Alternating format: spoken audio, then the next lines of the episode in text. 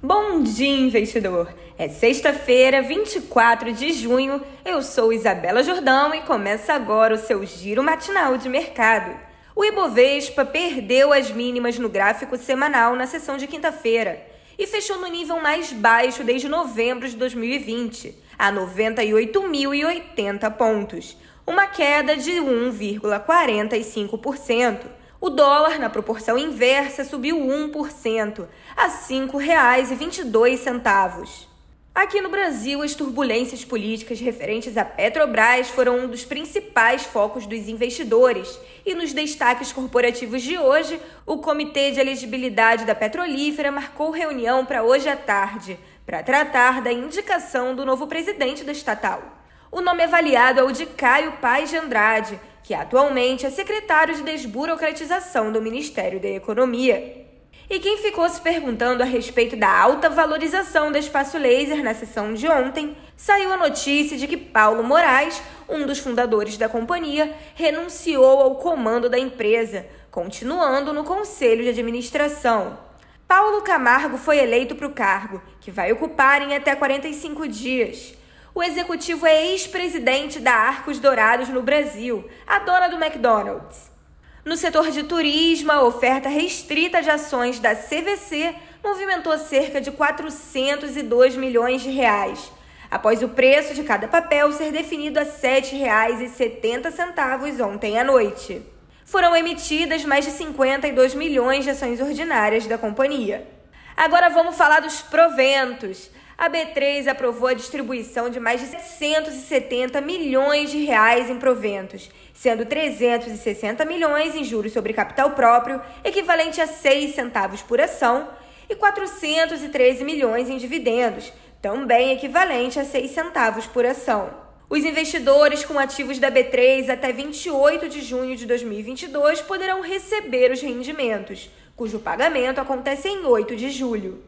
Já a Lojas Renner aprovou juros sobre capital próprio no valor de 159 milhões de reais, correspondentes a 16 centavos por ativo. O pagamento acontece a partir do dia 11 de julho, a partir da base acionária do dia 28 deste mês. A Lojas Renner também informou o encerramento do programa de recompra de ações ordinárias, após adquirir 18 milhões de ativos, ao preço médio de R$ 25,20. Sanepar, Movida, Unidas, Guararapes e Pets também aprovaram distribuições de proventos. No cenário internacional de hoje, a gente vê um otimismo generalizado, pessoal. As bolsas da Europa operam em alta nesta sexta-feira, acompanhando a recuperação dos futuros de Nova York. O desempenho dos índices futuros dá continuidade à valorização de ontem nos mercados à vista em Wall Street quando investidores reprecificaram expectativas para o aperto monetário dos Estados Unidos, após novos dados econômicos do país. Divulgada ontem a leitura prévia do PMI composto americano, que engloba os setores industrial e de serviços, veio no menor patamar em cinco meses. O resultado foi recebido como um indicativo de que o Federal Reserve não vai precisar ser tão agressivo no aperto monetário. Apesar da retomada do apetite ao risco em Nova York, o S&P 500 segue em patamar de bear market. Na Ásia, os índices de Xangai, Tóquio e Hong Kong ampliaram os ganhos de ontem diante do apetite ao risco, enquanto o sul-coreano KOSPI interrompeu uma sequência de dois pregões negativos.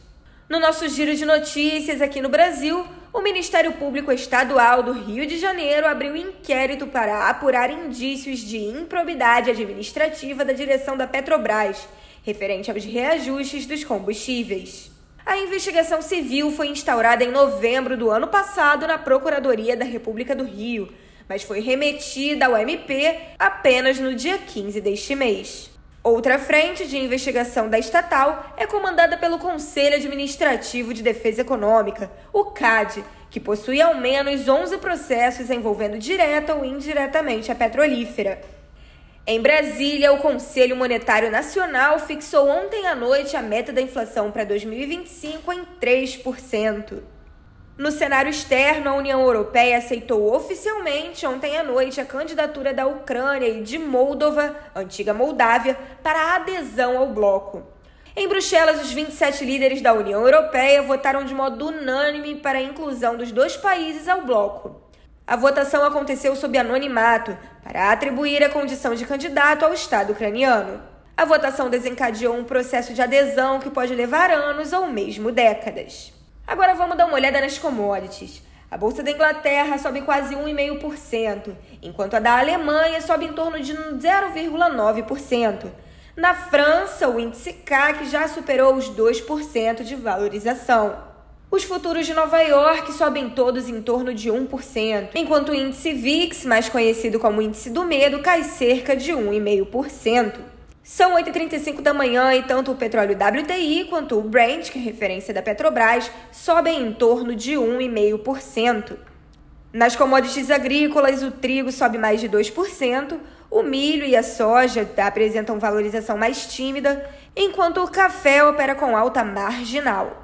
Os criptoativos também saem recuperação das perdas recentes. O Bitcoin sobe em torno de 3% aos 21 mil dólares, enquanto o Ethereum sobe 7,8%, bem perto da marca dos 1.200 dólares. Na Ásia, as bolsas fecharam em alta generalizada, com valorização de 0,8% do índice de Xangai, de 1,23% do índice japonês e mais de 2% em Hong Kong e na Coreia do Sul. Na agenda do dia, a gente começa pelo Brasil. O IPCA 15 de junho é o principal destaque na agenda, com divulgação às 9 da manhã.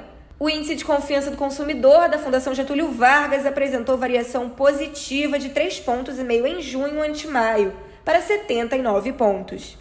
No exterior, a sondagem de confiança do consumidor também é destaque nos Estados Unidos e sai às 11 horas da manhã. As vendas de moradias do país saem no mesmo horário. Na Europa, o índice IFO de sentimento das empresas da Alemanha caiu abaixo do esperado para junho, a 92,3. Já no Reino Unido, as vendas no varejo caíram 0,5% em maio no comparativo mensal. Entretanto, o resultado veio acima das projeções dos analistas consultados pelo Wall Street Journal. Pessoal, eu fico por aqui. Mais notícias você acompanha às duas e meia da tarde no YouTube da BRA com o Minuto Trade News. Bons negócios, bom fim de semana e até mais, pessoal! O Bom Dia Investidor é uma produção do Trade News, seu portal especializado de notícias de mercado. O Trade News é um oferecimento das assessorias BRA e BS.